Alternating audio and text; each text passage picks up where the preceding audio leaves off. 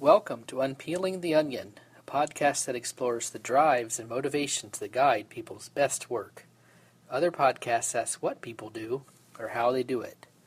Unpeeling the Onion asks why. My name is Marcus Banks. Our third conversation is with Amy Brand, director of the MIT Press. Amy has also served as vice president of digital science and assistant provost at Harvard. Her long and varied career provides keen insights into the challenges and opportunities facing university presses, as well as the need for a more dynamic and inclusive system for recognizing the many distinct contributions to a scholarly publication. One technical note, this interview was recorded in two parts, and you may hear brief echoes at certain points. Without further ado, here is my conversation with Amy Brand. Thanks again for agreeing to do this. I really appreciate it. And the first question I had sent you formally, so to speak, is at MIT Press. Obviously, your current role is director of the press, and you're feeling pretty optimistic about a lot of the discourse about university presses is they're struggling. The margins are high. They can't publish as much as they used to because of various factors, and then libraries aren't buying as much, so it's all doom and gloom and horror.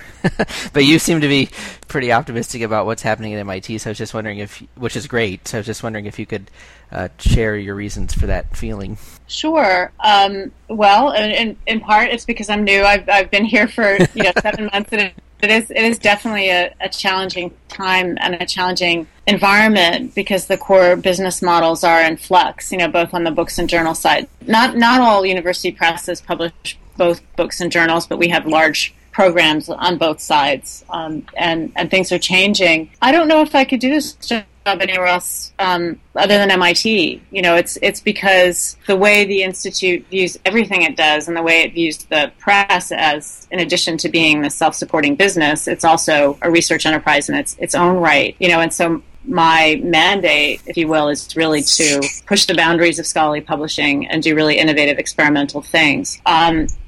Obviously, all while supporting, the core business. It was very surprising to me, print books continue to do really, really well. And even if when you have a strong digital program, the market is still demanding print. So it's a bit of a juggling act. It's continuing to support our still thriving and really grow our still thriving print books business on the one hand, and then, creating the academic press of the future by focusing on what all the opportunities are for digital. So I'm optimistic because I think we can do at MIT Press something that probably takes its cues more from commercial players than from other university presses in terms of insourcing our digital platform that's going to allow us to do all the cool things we want to do with ebook bundles and chapterization and online communities. The press, when I was at the press in the 90s as an editor, I was involved in helping create one of the first online communities. This was in cognitive science, which was my academic background, but also what I was acquiring in. And that model has continued to grow, and we've taken the underlying software and repurposed it as something that we can use across a range of areas and content disciplines. And so in my conversations with the faculty at MIT, I'm often hearing not like, oh, I want to start a journal or I want to write a book, but I want to create a conversation space for my students and my colleagues to come share published and unpublished material and have certain, conversation and interactivity. So that's also where we're putting a lot of our focus and resources right now. So you feel that there's a synergy or a complementarity between the print and the digital, or are there ever points when there are tensions between, or how are you said it was a juggling act, and obviously you're still figuring it out because you're still very, new in the role, but how do you, what are some ways that you strategies to balance that juggling act? If you're presented with, we need X dollars to keep the print runs in cognitive science, and those seem to be the same dollars that should go towards some digital initiative. It's just human nature that dichotomies are so seductive, right? We like to think, well, it was one way before, and now it's flipped, and now it's another way. And it was the old model is paid and print, and the new model is digital and open.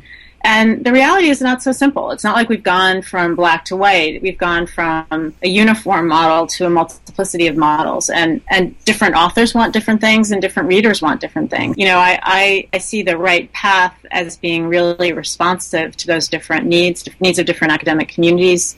You know, some fields are much more data intensive than others, for example. And also, you know, it's an overused word. I hate to use it, but really agile. I would say nimble. Let's say, you know, nimble. Nimble's a good word. Let's say that. Okay. Yeah. So that's definitely one of our core values. So there is a tension in the sense of, you know, we were fairly early. This is, you know, when I wasn't here to get on the XML workflow bandwagon, and there's a lot of work that goes on in our EDP, or editorial design and production department, around tagging to enable us to make the most out of our digital content. And it's stuff that we're not necessarily taking full advantage of yet. And so, yeah, I mean, we'll often hear, well, you know, why are we doing all this work if we're still really just focused on these print books? You know, why are we doing all this tagging? We're not even linking references. We're not even. So that's the kind of, you know, tension that I see, but I do, you know, my responsibility is sort of to make good on that commitment and actually show that, you know, all of that work that we're doing around the digital is going to pay off.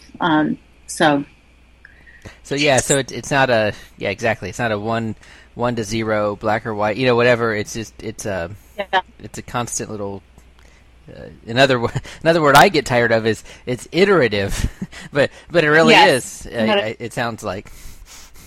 Yeah, we're gonna at Digital Science. We'd always joke about, oh no, don't say you're going to leverage the synergies again. You know, it's just leverage the synergies toward an iterative, agile, nimble future.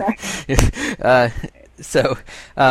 That's great. That makes sense, and I'm glad you're so. Again, the most university press, at least the surface discourse, is a little less sanguine or hopeful than what you've. So that's great that you're. I want to maybe step back to when I met you at. Go ahead. I just want to put out there completely openly, it's really tough right now. It's, you know, I refer to it internally as it's a perfect storm for us right now. But I love that. You know, I'm attracted to complex problems, for better or worse. And I do think that there's a way out for us, or I should say a way forward. You know, yes. When I talk about where I'm trying to get, you know, I want us to be, which is to a certain extent where we were, you know, more in the past than where we are in the present. But, you know, at a point where, you know, we're doing the best academic publishing we can possibly be doing in whatever the right formats are, but that we also have, you know, the cushion financially to do the kind of innovation and experimentation that is a core part of MIT Press's identity. And I think we're very different, again, from a lot of our peer university presses because, you know, that's just a key part of our personality. You know, we're experimental, we're quirky, we do irreverent things. You know, we try to be out in front of the digital side. And so, you know, I think there's a lot more humanities book-based legacy and history in some of the other academic presses. Right. Yeah, exactly. So the one characteristic of MIT that's helpful in this time of flux is that the experimental history. Where you'd come to my attention a few years ago was with a paper about needing a bigger typology of authorship, and especially in multi-authored papers.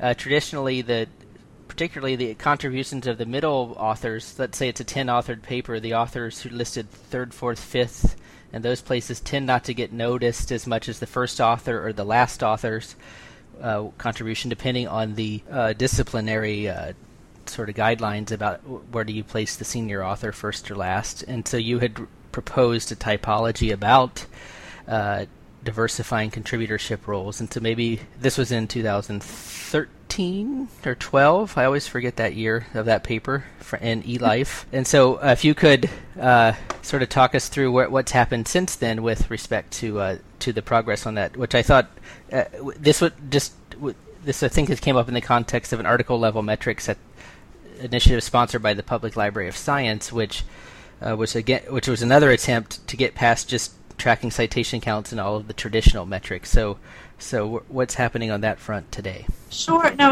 Well, actually, the Contributor World Project came about through a group of us who were involved in ORCID, the original board of directors for ORCID. We pulled together, I think it was in 2012, a conference at Harvard with stakeholders from the academic community, publishing, libraries, technology, and it's still going strong. The motivation, as you said, was at the time I was working on tenure and promotion at Harvard and was noticing that people who played particular roles in co-publication sort of ended up, the short end of the stick, even if the work that they were doing was cutting edge and creative. So for example, if your role is more along the lines of methodology, like a biostatistician, you might be creating a completely new methodology, but you're going to be in middle author position. And then if you have a list of publications that don't show you as a lead author, which depending upon the field is first author or last author, that can be a problem, or it makes it harder for the people evaluating you because we rely so much on this stuff. So yes, in that way, it is very much connected to the work on alt metrics that I'm also involved in.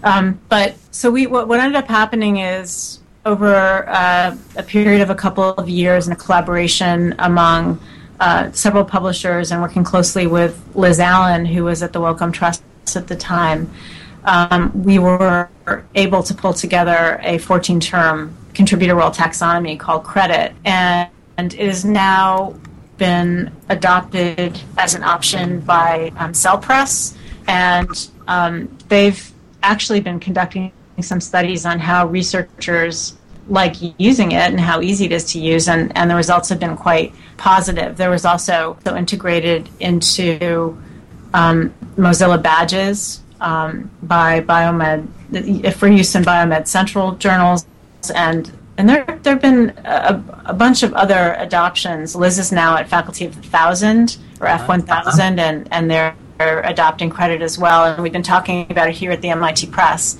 Again, it's very sort of straightforward and subjective, or I'm sorry, I meant to say sort of descriptive as opposed to quantitative. The idea is that authors can get together and decide what their major roles are and capture it in a structured way as opposed to just having some free text statement about who did what, so that over time as this gets adopted it can become part of the article metadata. That's still moving forward in partnership with CASRAI.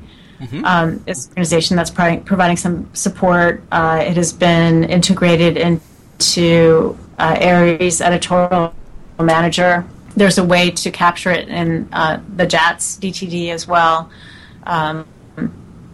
So we're keeping it moving forward. And that reminds me, I think for the London School of Economics blog, you had written about how you've been to, over the years, you had gone to academic conferences about these issues, and there was a perception that all of the power or sort of resided with the provost or whomever was in charge of academic appointments, such that if a university just, as it were, flipped the switch and said, we're going to go with the CRediT typology or we're going to use alt metrics, everything else would flow. But I think in your experience, and as it shows, and as CRediT is now sort of populating across all these other things, it's actually if you could explain about the multi-factors, you had indicated that was perhaps too simplistic view that all the linchpin of the change in crediting and scholarly evaluation.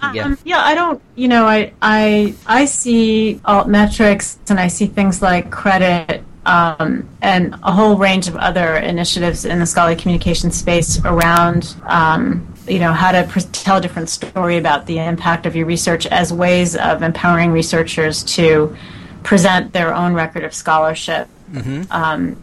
With additional information that will, ultimately, I think, broaden the list of things that people who are making these decisions consider to be relevant, right? I mean, my perspective from, to the extent that I was, on the inside or got an inside view into this process, at least at one university, it's a lot of it has to do with what, we can conveniently refer to. I mean, it's easy to look at citations and count citations, and it's easy to look at impact factors of journals or sort of shortcuts or heuristics. And we don't have anything similar in other areas, which is, why the way to, it's a long process, but you want to standardize something like this and make those indicators, readily accessible to people.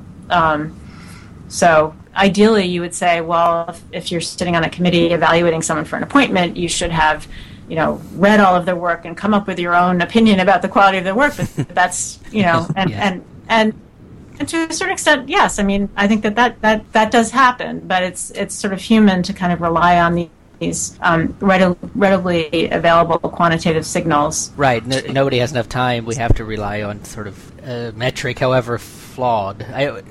Is NISO, I just am recalling, I think I met you at the PLOS Article Level workshop, Metrics Workshop, but NISO is also, or at least at one point was interested in standardizing some attempts at, maybe modernizing the citation list. I mean, I can also look it up myself, but are you aware of any connections between CRediT and NISO's work? Well, folks from NISO have been involved and were part of the working group for a long time, and so and have been also helpful in terms of integrating CRediT or creating this kind of awareness within the JATS community around CRediT. But it hasn't, we haven't really gotten to the point of an official NISO endorsement. So CASRAI is also kind of a standards-type consortium that has a lighter-weight approach, okay. I guess. And so, but one of the things that was nice about this project was the way in which NISO and CASRAI were collaborating around it. Oh, good, yeah.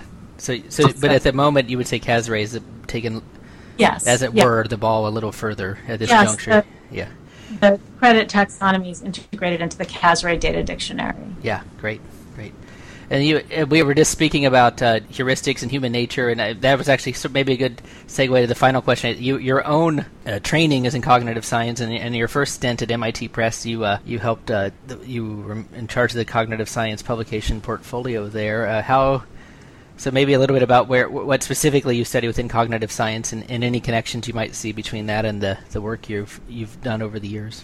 Well, initially there was a very strong connection between my academic studies and my academic work and what I was doing in publishing. I was an undergraduate major in linguistics, and then when I came to MIT as a grad student, did my degree in cognitive science, but still very much focused on language and linguistics. I think that, and then when I went into publishing, it was to be an acquisitions editor, acquiring books in those fields, and that was great because I knew, I knew the community very well, and it's really satisfying to be in publishing when you feel like you understand, well, there's a need for this book, and that person would be the ideal person to write it and to make that happen. Mm-hmm. Mm-hmm. But I think that, I've always been interested in or attracted to very kind of complex problems, and also into formalizing things that at first seem unformalizable, and you could sort of say that about language, and so I've always seen on some level this thread through my professional work and that interest in, in language. I mean, I can remember being in the 7th grade when we were diagramming sentences, and I thought that was the most beautiful thing ever, that you could do that, right? You could take a sentence of language and you provide this structure, and then lo and behold, I'm like studying syntax, and lo and behold, I'm studying, well, how does that work in the brain, and how do kids learn it? And certainly in my professional life, I've loved being able to sort of walk into a very complex problem space and provide some structure around it. So there's that kind of connection, but I think there's also the connection of I have been an academic. I think like an academic, and I think of myself as having this domain of study that is scholarly information and scholarly publishing. And so I consider it to be sort of an interesting experimental calling in and of itself, and that and that's definitely why it makes sense to be doing this at MIT, because that's just the whole culture peer.